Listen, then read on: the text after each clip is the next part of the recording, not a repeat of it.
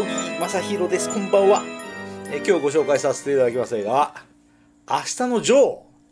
実写版明日のジョーです。2011年。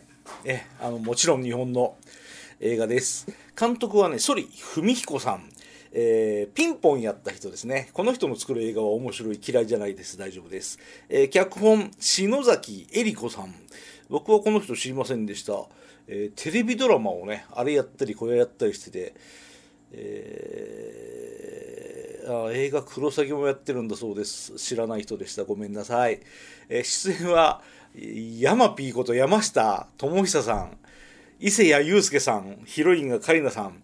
まさか丹下段平さんは香川照之さん。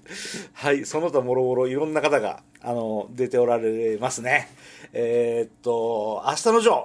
往年の少年少女、えー今ものすごいおじさんおばさん世代の人たちはこの「明日のジョー」原作に思い入れがあるんでしょうね、えーテレビアニメもなんかだいぶヒットしたみたいですね。で僕はほとんど全く思い入れがない。全然全く思い入れがない。一回だけ遠い昔で金曜ロードショーとかでね見たことがあるアニメ版の劇場版を見たことありますけど僕はね何の思い入れもありません。でも見てね面白かった。撮影がいい。景色がいい。あのまあ今日の日本映画もそうですけど VFX ってすごいじゃないですか。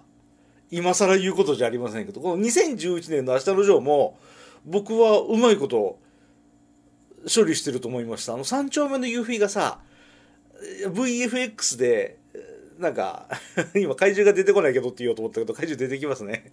あの三丁目の夕日もああいう時代を VFX で撮影してるじゃないですか。あれがねうまい。この映画もねうまい。綺麗にやってる。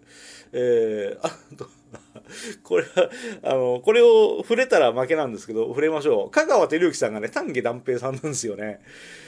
あの丹下段平って「立つんだ女王の」あのあれを喜び勇んで、うん、なんか香川照之さん演じそうなのは、うん、分かるんですよ、えー特殊メイクはで多分あれカツラですかね。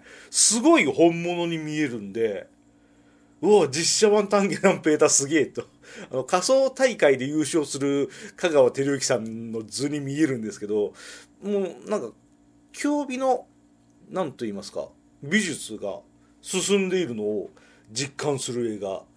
ああとは伊勢谷友介さんがねあのボクシングですから減量するんですよね。あの減量した後の体は VFX なんでしょうか。あ多分本当に鍛えてるでしょなんかあれ画面処理じゃなくて本当に絞ったんでしょちょっとは画面処理してるのかな？僕は映画で見てスクリーン見上げてえ？と驚いてしまうような素晴らしさ。だったと思います。まあ途中で何回か言い訳のように喋ってますけど原作に思い入れがないから僕はここまで絶賛してるのかもしれない。もしかしたら原作大好きですっていう人があの実写版はダメだよ。なんでヤマピーなのよって思ってるのかもしれないですよね、えーあのデビルマンみたいに あの誰もが酷評する映画ではないのでこの「明日のジョー」っていうのは。うんなんかうんなんなんでしょうね。僕はちょっと言葉に詰まってしまいますけど一個だけどうかと思う点はあるんですけどそれ以外は普通に楽しめました、うん、じゃあその一個だけ苦言をっていう何かっていうとあのラストでねいやもうこれストーリーには触れないんですけどラストであのヤマピーが ヤマピーって人生で初めて言いましたねけどね。ヤマピーがね試合最後やるでしょ？で試合やり終わった後で決着するでしょ？その時にヤマピーがなんで汗かいてないんですか？それはダメでしょ？あの何だったっけ？亡国のイージスだったか沈黙の艦隊だったかなんかでもああいうことがあった後でなんかねいい男がさ綺麗にひげ剃った感じで ラストシーン映ってるの俺すごい違和感。ああいう戦いがありました。で何にもケアすることもできないからひげこんなに伸びてやつれた顔でくったくたになっておしまいだったら僕はいい。でもなんかねなうん。なんかファッションモデルの展示会じゃないんですからそういうところにこそ、うん、演出の妙があるんじゃないかなという一個だけ苦言を入れて終わりにしましょうか。ね。